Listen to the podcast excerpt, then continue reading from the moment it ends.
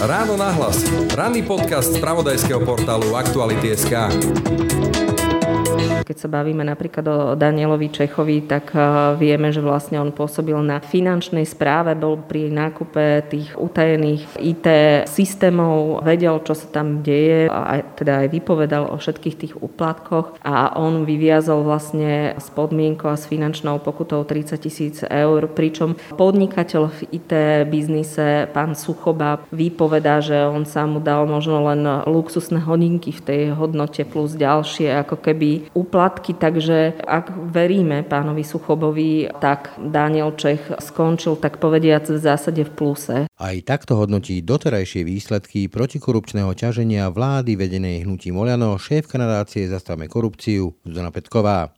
Toľko kritizovaný systém našich ľudí podľa nej po voľbách vôbec nevymizol. No a vláda dnes stojí v otázke hlasovania o zmenách kolúznej väzby, tak povediac pred červenou čiarou.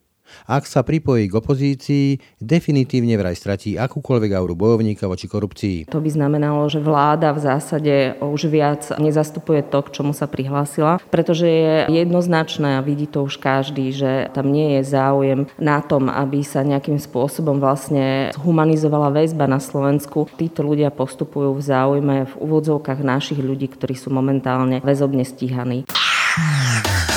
Počúvate podcast Ráno na hlas. Každé leto sa u mňa v zmrzlinárni dejú zvláštne veci. Jednu jahodovú, prosím. Nech sa páči, jedno euro. Ďakujem, Dovi. Za málo, dovi. Dovi, a príďte zase. Tak ja už idem. Dovi. Mhm, dovidenia. Dovi, dovidenia. Dovidenia. Ľuďom sa v lete skrátka nechce ísť domov. Chcete sa schladiť, ale doma nemáte klímu? Objednajte si klimatizáciu od ZSE len za 1 euro denne, s elektrinou zadarmo, predlženou zárukou a možnosťou vybrať si z viac ako 20 dizajnov. Viac na zse.sk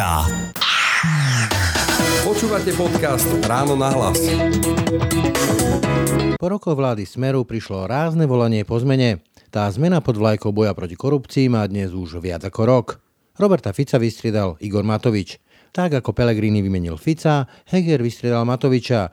No ale čo sa vlastne v tejto krajine skutočne zmenilo? Aké sú teda reálne výsledky všetkých tých veľkých predvolebných sľubov o potrestaní oligarchie či nastavení systému tak, aby z neho už viac nemohli profitovať tí povestní naši ľudia?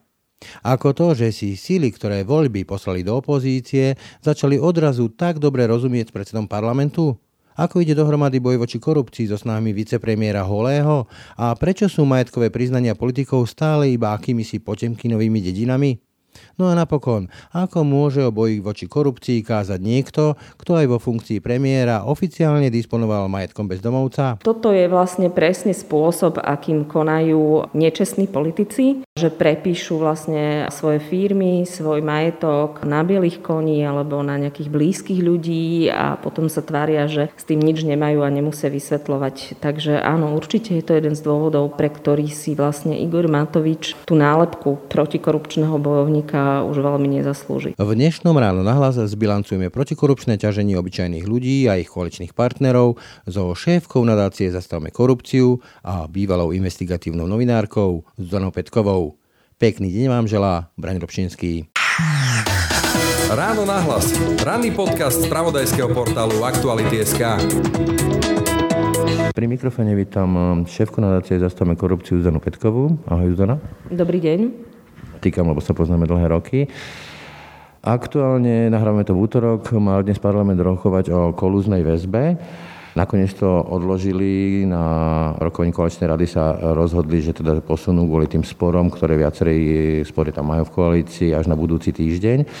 V každom prípade sme ale mohli sledovať, ako predseda parlamentu ako to slušne nazvať, doslova zhúlakal ministerku spravodlivosti a ani sa nehambil a netajil tým, že to robí aj kvôli svojmu nominantovi, bývalému šéfovi SIS Vladimirovi Pčolinskému, svojmu kamarátovi, nazvime to takto, ktorý je momentálne vo väzbe. A Matovič mlčal. Masaryk hovoril, že štáty fungujú na princípoch a ideách, na ktorých vznikli. Táto vláda vznikla na protikorupčnom etose Po tejto ikonickej udalosti, po tom hulákaní Borisa Kolára v mene svojho nominanta Vladimíra Pčolinského na Máriu Kolíkovú, dá sa ešte hovoriť, že tu je nejaký protikorupčný étos tejto vlády? No mňa osobne až tak Boris Kolár neprekvapil, pretože keď sa skladala koalícia a Boris Kolár nastupoval na post predsedu parlamentu, tak my ako organizácia sme vtedy protestovali, že si myslíme, že osoba s takou minulosťou a s takými kontaktami, veď vieme o jeho fotografiách, na ktorých sú osoby podozrivé z účasti na mafiánskych trestných činoch, že takáto osoba nemá čo robiť na poste predsedu parlamentu.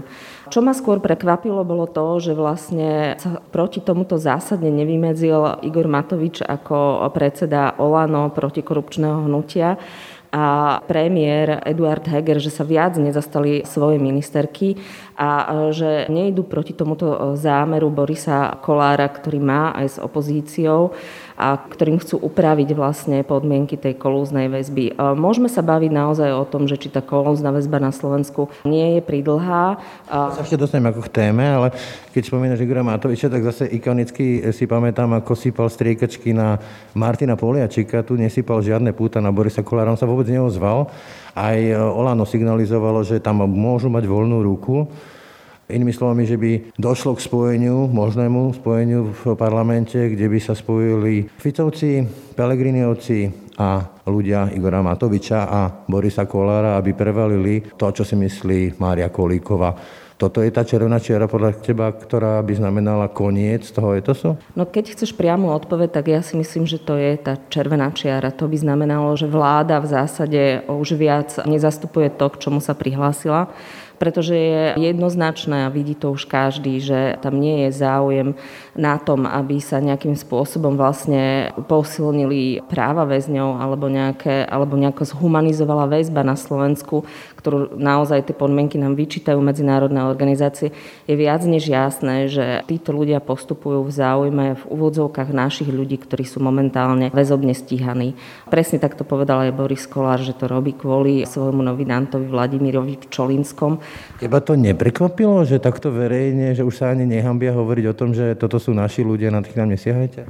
No ako vravím, v prípade Borisa Kolára ma to neprekvapilo. Prekvapuje ma, že Olano si neuvedomuje vlastne, že je vťahované do tejto hry opozície aj sme rodina, pretože už len keď sa pozrieme o tom, že ako vlastne hovoria oni o týchto ľuďoch, ktorí sú naozaj vo väzbe pre vážne podozrenia z korupcie a oni o nich hovoria ako o nevinných ľuďoch. Je jasné, že v zásade na týchto ľudí musíme hľadieť ako na ľudí, platí prezumcia neviny, ktorí zatiaľ nemajú potvrdenú tú korupciu, ale oni z nich robia smerodina a taktiež opozícia z nich robia v podstate obete nejakého politického režimu. Politických väzňov a mučeníkov. Presne tak. A to tak jednoducho nie je, pretože tí ľudia sú tam preto, že sú podozriví z toho, že rozkradali štát, že tu naozaj proste štát tunelovali, že boli súčasťou korupčnej chobotnice, ktorá siahala až na najvyššie miesta. Veď si vezmeme vlastne len z čoho vlastne je podozrivý František Imrece, šéf finančnej správy, z čoho je podozrivý oligarcha Brhel. Sú to miliónové IT zákazky, o ktorých sme všetci už roky vedeli, že sú predražené, išli v utajenom režime. Bol to systém. A bol to systém, ktorý fungoval vlastne na všetkých úrovniach a bolo to akési modus operandi. Čiže rozhodne nemôžeme z týchto ľudí robiť politických väzňov. Ty vieš, o čom hovoríš, venovala sa tomu ešte ako novinárka dlhodobo. Na druhej strane, ale ešte na jeseň e, v podcaste som sa rozprával s Arpadom Šoltesom, ktorý práve signalizoval, že objednávkou volie bol lynč. Bola snaha vidieť tých všetkých kičurov v županoch e, v tých vyšetrovacích väzbách a že naozaj tie podmienky väzieb na Slovensku kritizovala to Európska únia, tú dĺžku, aj tie podmienky. A je tu tá obava, že prokuratúra môže si uľahčovať, povedzme to takto, situáciu tým, že tam hodí človeka a vydusí ho, aby z neho dostalo to priznanie. Nie sú tie obavy relevantné? No, oni sú relevantné, len tá akoby väzba alebo tie podmienky väzby tu platia vlastne už roky a doteraz to tých politikov vôbec nenapadlo, že by bolo dobré vlastne upraviť trestný poriadok a... Skočím, mne napadá meno Janíček. To je tá druhá strana sporu s Jankovskou. Ten si to zažil. Presne tak, máš pravdu, ale to nebol v úvodzovkách náš človek, preto to vtedy zrejme nikoho z tých politikov nenapadlo, že by bolo dobre s tým v zásade niečo robiť. A keď sa bavíme o tom vlastne, my máme celý trestný poriadok taký, že vlastne znemožňuje aj advokátom naťahovať to trestné konanie veľmi dlho a to tzv. prípravné konanie teda predtým, než sa vlastne celý prípad dostane pred súd, u nás je veľmi dlhé. To znamená, že ak vlastne ho chceme skrátiť a ak chceme upraviť aj tie podmienky väzby, tak ja sa prikláňam k tomu, čo hovorí aj ministerka Kolíková, že by sa to malo zreformovať celé, pretože keď sa výjme len jedna táto časť, tá kolúzna väzba, tak tak ako hovorí ministerka, môže to byť aj istou prekážkou pri vyšetrovaní vlastne tých niektorých trestných činov. Narážaš na také tie povestné PNky napríklad v prípade Majsky a podobne? No narážam hlavne na to, že vlastne my tu máme štádium pred vôbec začatím trestného stíhania, potom tu máme začatie trestného stíhania vo veci, až potom tu máme obvinenie konkrétneho človeka a vždy musí vlastne ten vyšetrovateľ opakovať úkony, prepočúvať všetkých svetkov a podobne. To v tých krajinách, ktoré dáva napríklad Smerodina za príklad, ako je Česko, Rakúsko, tak tieto fázy sú o mnoho v zásade kratšie a to trestné konanie je celé také pružnejšie, preto aj tá väzba je tam vlastne možno kratšia. Ale ako vravím, je fakt, že tá väzba na Slovensku trvá dlho a naozaj to treba upraviť, ale treba sa na to pozrieť komplexne a zreformovať to celé. Čiže dá sa povedať, že sa nemýlim, ak hovorím, že prokurátora si môže týmto aj uľahčovať prácu, že sa spolieha na to, že tí ľudia vo väzbe v úvodzovkách vymeknú? Netrúfam si to povedať, pretože jednak ja nie som nejaký právnik a jednak nepoznám vlastne tie spisy, ktoré sú na súde a tie dôvody, kvôli ktorým sedia jednotlivé, jednotlivé osoby, jednotliví podozriví vo väzbe. Ja sa ale spolieham na to, že je tam pomerne dosť poistiek v našom justičnom systéme. To znamená, nie je to len rozhodnutie vyšetrovateľa a prokurátora. Je tam súd, ktorý opakovane môže prehodnocovať dôvody trvania tej väzby. Je tu najvyšší súd a nakoniec máme aj ústavný súd, ktorý nedávno v prípade toho advokáta Rybara skonštatovala, že boli porušené jeho práva. Čiže áno, môžu sa stať v tom systéme chyby. A... Tam to bolo 20 mesiacov. Presne, je to tak, len no, môžu sa stať nejaké chyby, ale to neznamená, že toto je pravidlom. Čiže keď to zhrniem, je faktom, že by sa mala vyšetrovacia väzba zásadne upraviť, či už lehoty alebo podmienky, ale povedzme, že nie takto, ako sa to deje dnes e, v tom spore Sme rodina versus e, Mária Kolíková. Ja si myslím, že nie je takto, že by sa mal zreformovať vlastne celé to trestné konanie a hlavne sa mi nepozdáva vlastne ten dôvod a tá motivácia politikov, že to riešia vtedy, keď vlastne e, v tej kolúznej väzbe zo siedmých ľudí minimálne traja sú ich kamaráti, politickí, stranickí kolegovia. Napadá, že vlastne aj dĺžka väzby sa predlžovala potom, ako myslím, predbehol Mikuláš Černák, Mikuláš Zurindu návleku, či čo to bolo?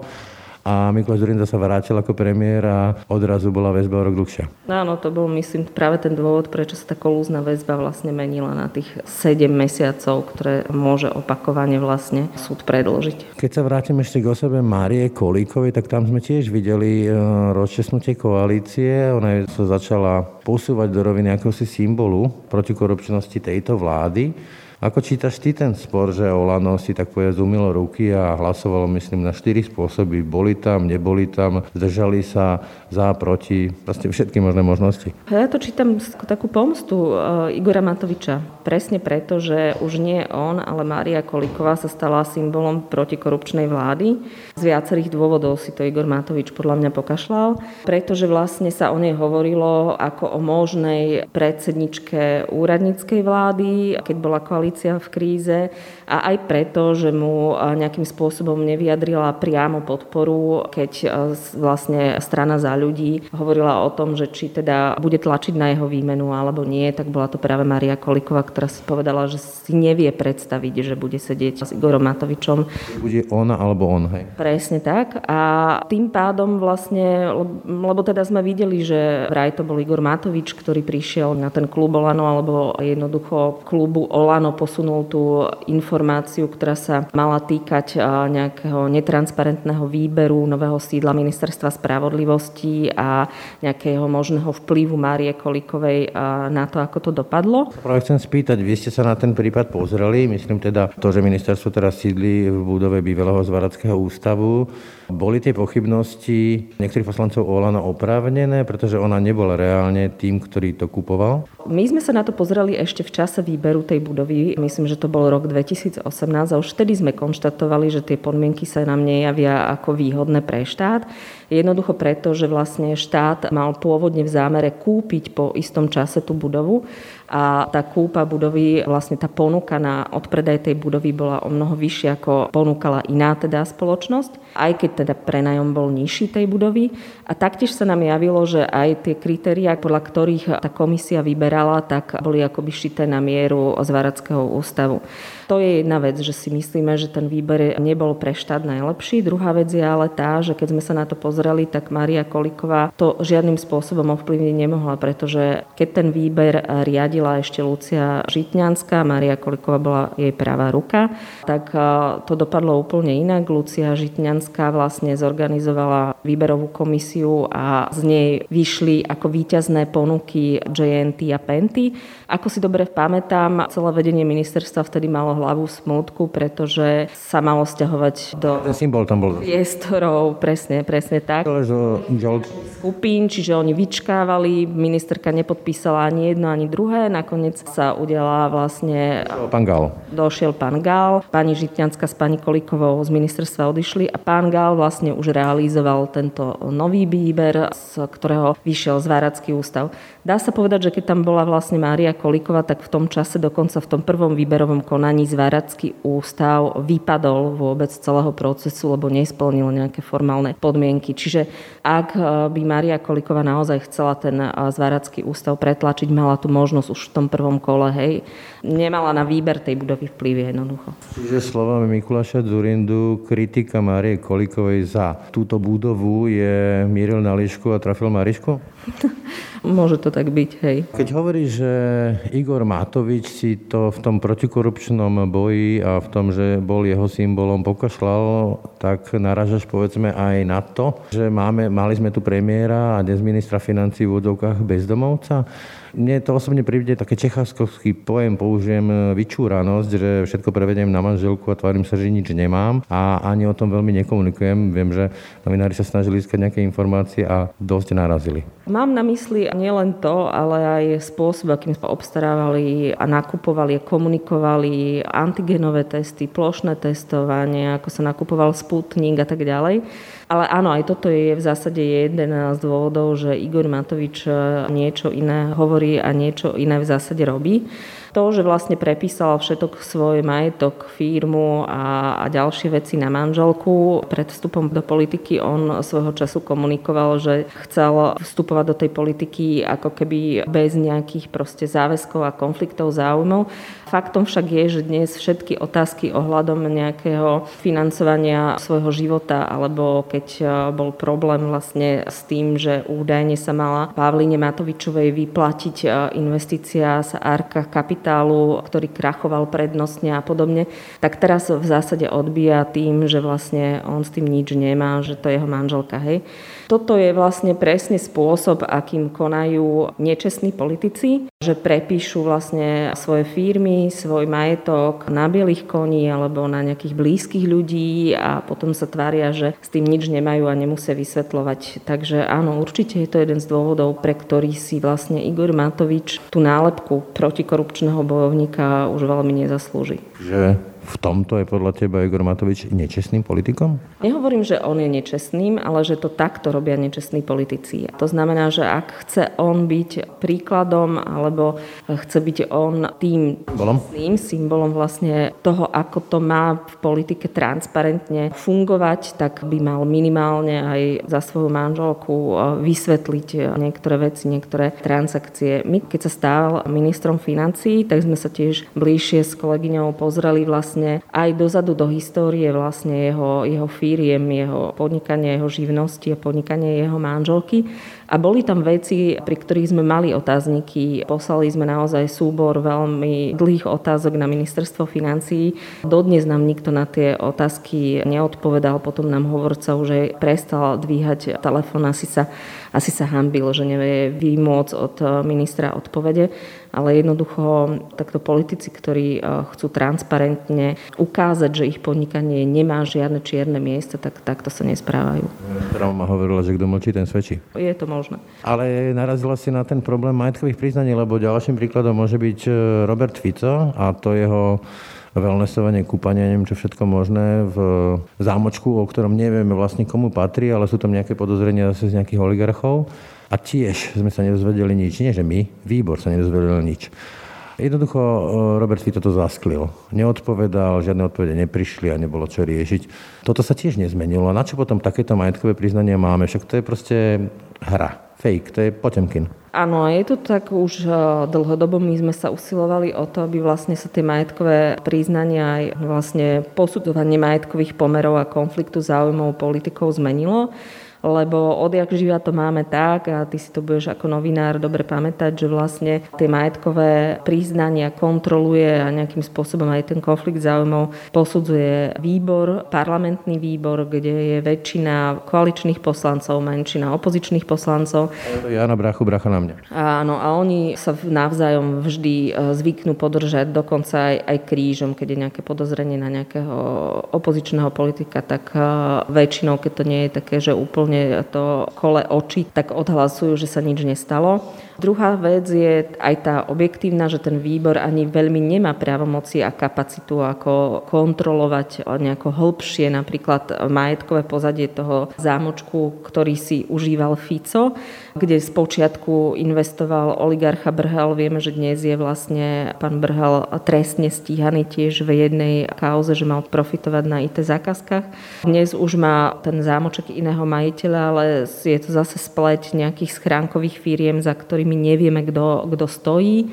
Takže vlastne ani výbor nemá nejakým spôsobom e, možnosti preskúmavať, že kto je skutočným vlastníkom. On sa opýtal tej firmy, firma mu odpovedala, že mu to nepovie a tým to skončilo. Preto my sme e, navrhovali, a to navrhujeme stále, aby vznikol buď nezávislý úrad, alebo súčasný úrad, ktorý je na ochranu oznamovateľov prosti spoločenskej činnosti, mal širšie kompetencie a aby to bolo tak, ako napríklad vo Francúzsku, že v zásade nezávislá inštitúcia kontroluje tieto veci, má možnosť si vypýtať nejaké informácie aj z finančnej správy, je prepojená na kataster, čiže reálne má aj možnosť zistiť tie informácie aj v prípade, ak ich ten politik utajuje a nechce ich sám od seba povedať. No v tomto prípade podobne povedzme, že hmotná zodpovednosť a ďalšie mnohé prípady sa koalícia braní tým, bol tu predsa COVID, mali sme plné ruky práce s COVIDom.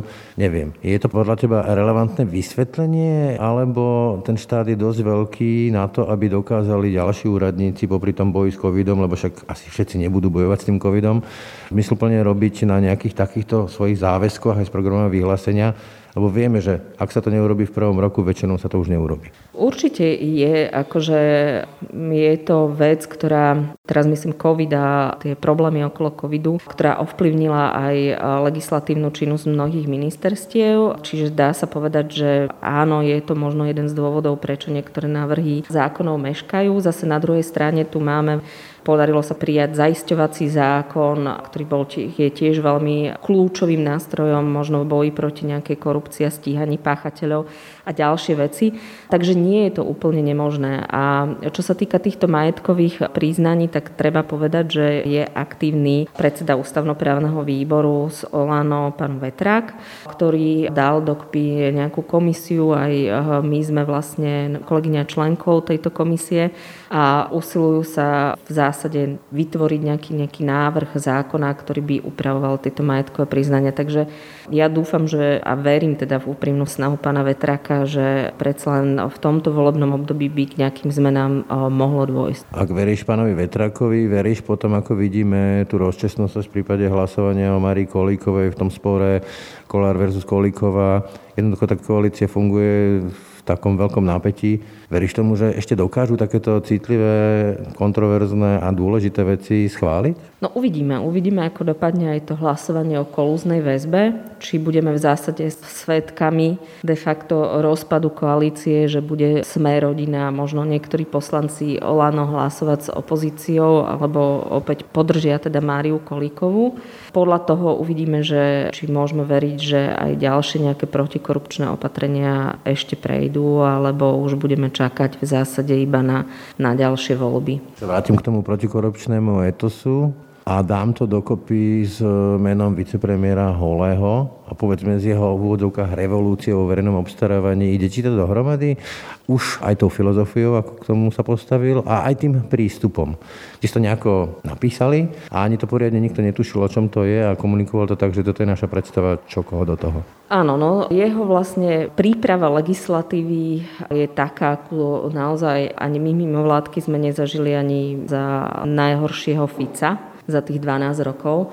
To znamená, že niečo si bez ľudí, ktorí k tomu majú alebo chcú čo povedať, e, upečiem a potom to predstavím ako hotovú vec a keď to niekto kritizuje, tak sa s ním v zásade nie som ochotný o jeho výhradách ani baviť. Tak to bolo aj v prípade novely zákona o verejnom obstarávaní, kde pán Holý teda predostrel nejaký návrh podľa nášho názoru, ale nie len nášho, ale aj ďalších štyroch protikorupčných mimovládok, to otváralo obrovský priestor na korupciu a klientelizmus. Išlo totiž to o to, že zákazky, hlavne stavebné zákazky do 5,3 milióna eur by išli mimo režimu verejného obstarávania. To znamená, že podľa menej prísnych pravidiel, bez nejakej tvrdšej verejnej kontroly. Eldorado pre kamarátov opäť. Presne tak Pravdepodobne išlo sme rodina aj o zrýchlenie nejakej výstavby eh, nájomných bytov, ale nebola k tomu v zásade ani žiadna analýza, prečo to robia, koľko takých zákazok napríklad na Slovensku existuje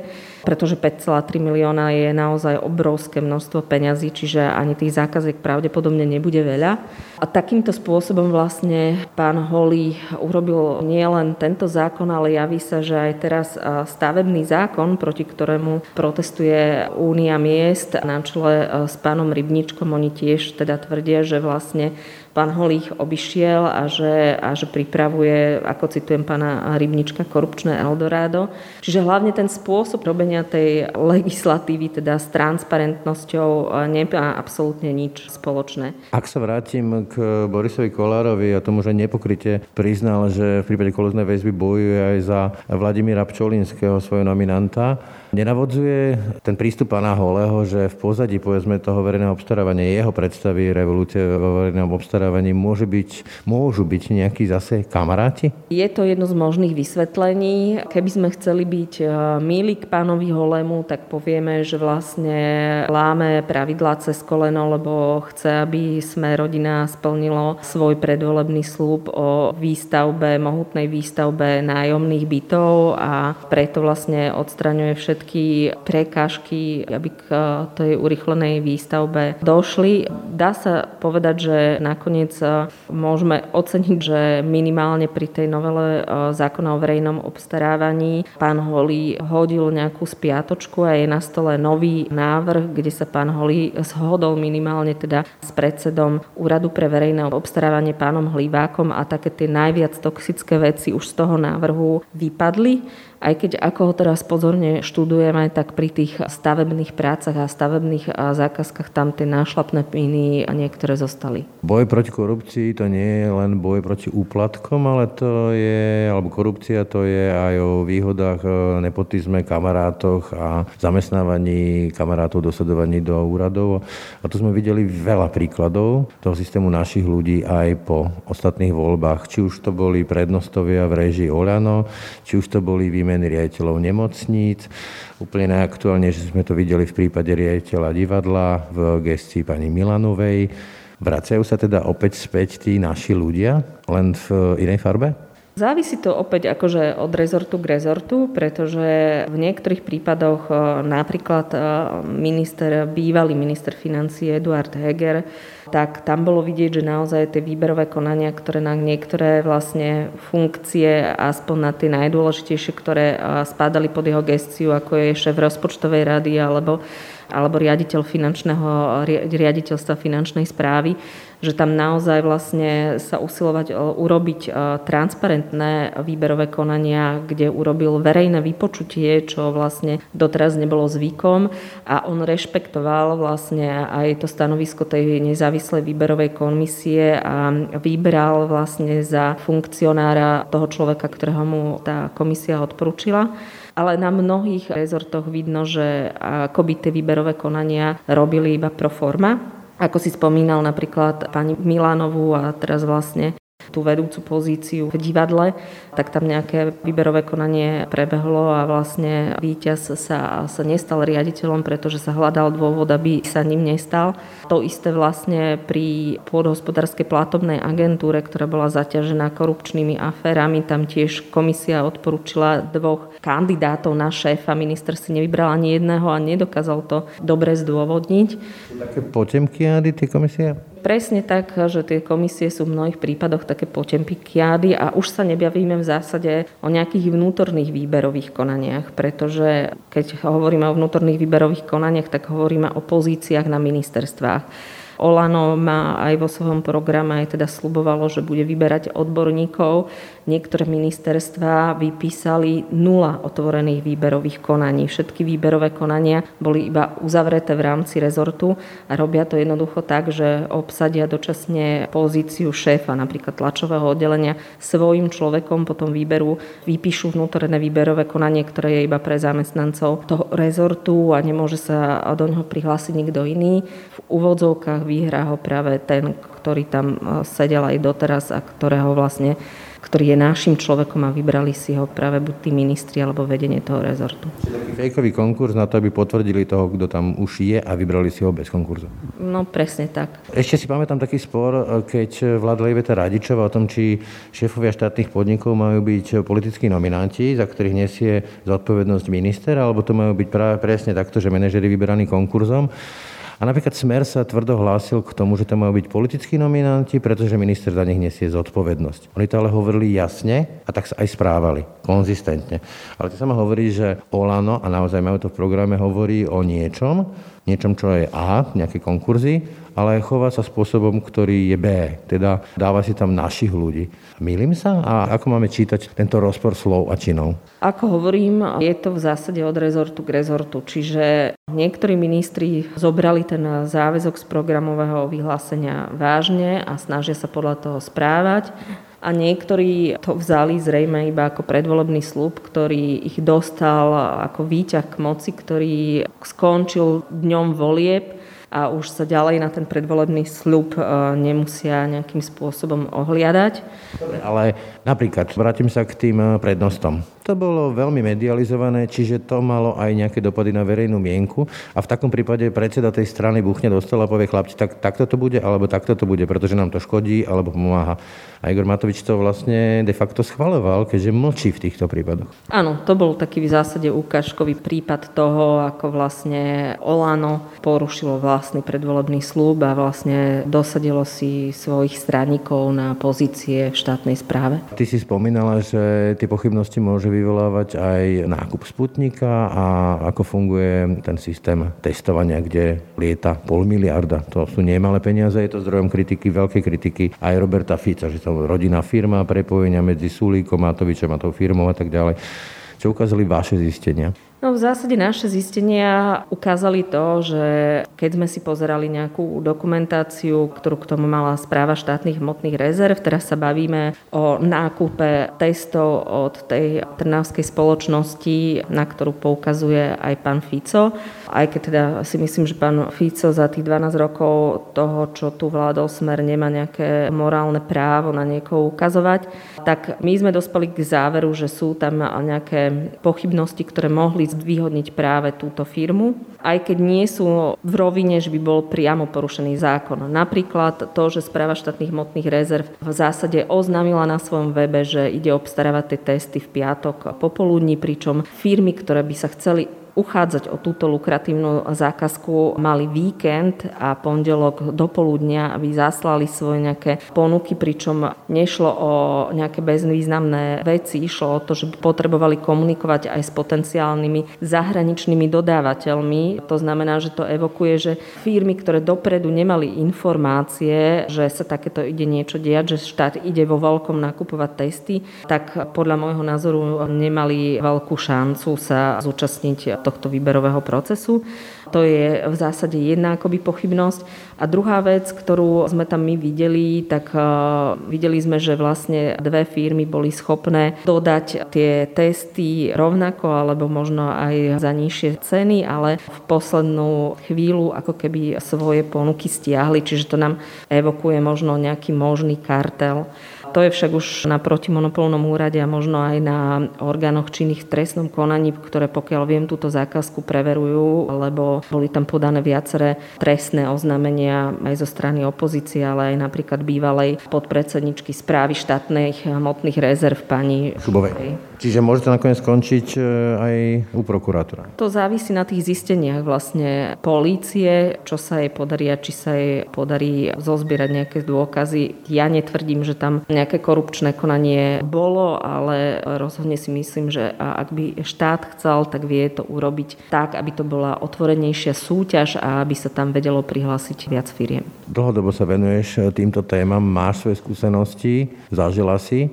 Naozaj, ak ide o takýto veľký biznis, hovorím, pol miliarda tam lieta, nemalo by to byť čisté ako víno, veď to nie sú malé peniaze a sama hovorí, že sú tam isté pochybnosti. Určite by to malo, ale ja pri tejto vláde alebo spôsobu riadenia štátu Igorom Matovičom ja úprimne, neviem či ty áno, ale ja úprimne neviem rozlíšiť, že čo je zámer a čo je nedostatok nejakých skúseností a odbornej expertízy, čiže presne. Čiže niečo také, ako keď som si prečítal konečne, konečne po tých týždňoch, čo to tajili zmluvu na nákup Sputnika, vidím tam, že je tam pokuta za zverejnenie, pričom táto zmluva musí byť podľa našeho práva zverejnená, inak stráca platnosť alebo teda účinnosť tak e, tiež sa pýtam, že či to tam dali preto, lebo netušia, o čom je slovenské právo, alebo preto, lebo, lebo niekto sa dohodol, že zaplatí pokutu, alebo ako, neviem, ako to mám čítať. No a navyše, keď počuješ, že v zásade bývalý premiér, ktorý tú zmluvu išiel akoby osobne nejakým spôsobom dojednať, tak ti povie, že že tú zmluvu ani nečítal. Minister Krajčí, ktorý nesie, bývalý teda minister zdravotníctva, ktorý nesie politickú zodpovednosť, hodí vlastne obsah tej zmluvy na nejakú podriadenú. Takže tam naozaj proste... Tam by som byť realitným agentom, utekam za nimi, že podpíšte mi túto nejakú hypotéku na 30 rokov, lebo asi tam môžem dať, čo chcem. Však v zásade takto s tým spútnikom aj dopadlo, že nám v zásade leží na skladoch a nevieme, či ho do konca expirácie tých vakcín aj stihneme minúť. Vrátim sa k tomu kľúčovému narratívu volieb a to bolo potrestanie tej korupčnej chobotnice. Dnes už vidíme nejaké tie výsledky.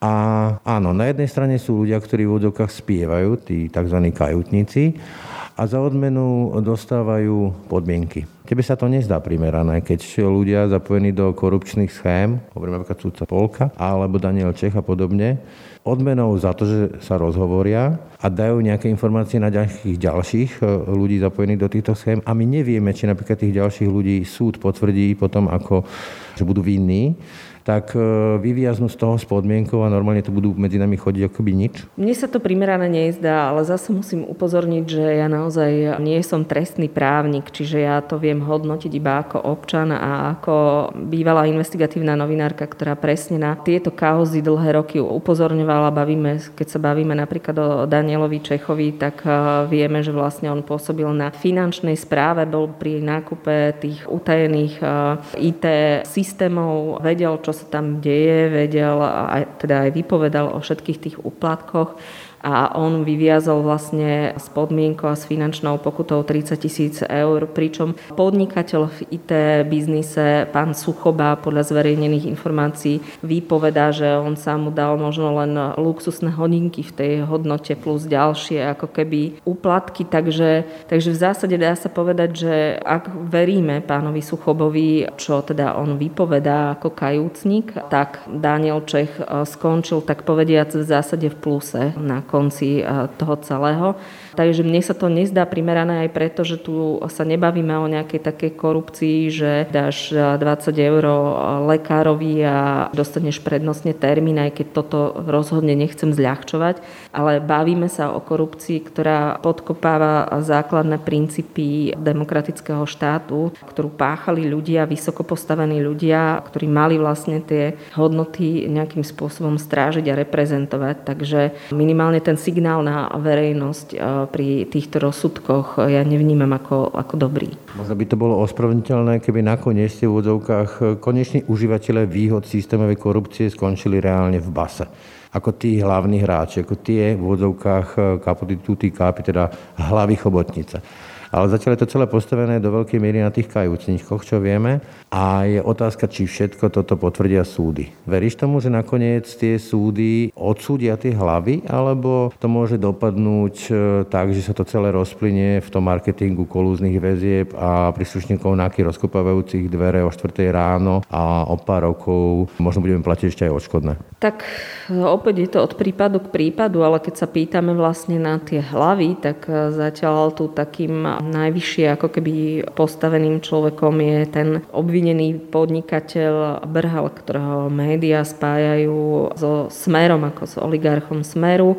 Zakladateľov v odzovkách by mal byť. Zakladateľov. Zatiaľ, pokiaľ sa bavíme o politikoch, tak e, tu máme nejaké podozrenia, ktoré smerujú k bývalému ministrovi Žigovi, ale tie sú tiež e, také v zásade nejednoznačné. Čiže zatiaľ, čo sa týka tých ako keby najvyššie postavených ľudí, tak tam veľa tých osôb zatiaľ nie je. Ale tak ja si myslím, že sa to celé začalo riešiť a že vôbec policia začala konečne vyšetrovať aj túto trestnú činnosť na najvyšších miestach, korupciu, ktorá podľa bývalého ministra vnútra Roberta Kaliňaka vôbec neexistovala. Tak už len to ja vnímam niečo, čo som si, ako niečo, čo som si pred rokmi ešte nevedela predstaviť. Podľa teba, ak by došlo k politickému zvratu, nejaké predčasné voľby a vrátili by sa proste bývalé politické garnitúry, bude mať prokuratúra alebo prokurátori, to je presnejšie konkrétny a konkrétni vyšetrovateľia už dosť sebavedomia a hrdosti na to, aby si ustáli tento boj, alebo sa to opäť vráti tam do toho rybníčka zahnívajúceho, kde to bolo pred ostatnými voľbami. Ja by som chcela veriť, že v zásade ten vlák už nabral takú rýchlosť, že ho nejde zabrzdiť, aj keď vidíme, že napríklad Robert Fico sa veľmi snaží zastrašiť eh, prokurátorov, eh, sudcov, dokonca najnovšia predsedu špecializovaného trestného súdu,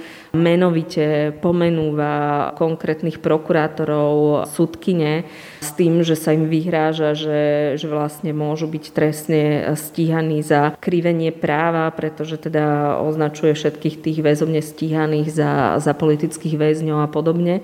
Takže vidíme, že už dopredu ako keby ich zastrašuje a dvíha taký várovný prst, že bacha na to, môžeme sa vrátiť a potom uvidíte. Ale už len toho, že vlastne majú tí prokurátori a policia odvahu stíhať aj možno človeka z koaličného rybníka, to vlastne šéfa SIS a nominanta Sme rodina, tak dáva signál, že jednoducho tí policajti a prokurátori a sudcovia a sudkine nabrali dosť odvahy, aby, aby vlastne sa... A tie podmienky sú také, že v zásade ten vlak nenaberie reverzný smer. A podľa teba ten eh, boj Roberta Fica až zúfalý, takmer každodenný boj, o ktorom si hovorila, je bojom za seba samého? Nepochybne áno, je to boj za seba samého. Za... A strach, že skončí aj on v tej cele? Aj je to boj o jeho nejakú politickú budúcnosť. E, vidíme nejakú naozaj vytrvalosť e, Roberta Fica, ktorý sa v zásade nevzdal. Možno 90% e, iných politikov na jeho mieste by už dávno odišli z politického života po tom všetkom vlastne, že musel odísť z kresla premiéra, rozpadla sa mu strana. Mnohí z jeho blízkych spolupracovníkov skončili vo väzení. On sa vlastne vytrvalo drží a ako keby aj nabral nový dých a naozaj vlastne otáča aj tú e, verejnú mienku pomaličkým krokom, možno takýmito vyjadreniami, takýmito vyhláseniami podrýva autoritu vlastne tých vyšetrovateľov a prokurátorov. Takže určite je to boj o ňoho a blízke osoby, ktoré sú momentálne vo väzbe, ako je napríklad šéf správy štátnych hmotných rezerv, pán Kičura, alebo bývalá štátna tajomnička, pani Jankovska, ktorých aj najčastejšie spomína vo svojich vyjadreniach. Na záver sa vrátim k tomu povestnému výroku ruského premiéra Černobyrdina. Chceli sme to najlepšie, dopadlo to ako vždy. Ten eh, protikorupčný boj tejto vlády. Chceli sme to najlepšie a dopadlo to ako vždy, alebo je to inak? No je to inak minimálne v tom, že nechali policiu a prokuratúru vlastne konať tak, ako teda nezávislo a tak, ako by mala. Aj keď neviem, že či to nie je málo, ale v našej slovenskej histórii to asi, asi málo nie je. Precedenčné? Je to precedenčné, je to v zásade to, že jednoducho prišli a nezasahujú im do práce, že minister vnútra nezasahuje do práce policie. Čiže neviem, že či sa ich dá oslavovať za v zásade nečinnosť, ale v tomto našom slovenskom kontexte asi áno. Toľko šéfka nadácie Zastavme korupciu, Zana Petková. Ďakujem za rozhovor. Ďakujem, pekný deň. Ráno nahlas. Ranný podcast z pravodajského portálu Aktuality.sk. Tak to už bolo z dnešného rána na hlas. Skutočne všetko. Pekný deň a pokoj v duši praje. Braň Robšinský. Všetky podcasty z pravodajského portálu Aktuality.sk nájdete na Spotify a v ďalších podcastových aplikáciách.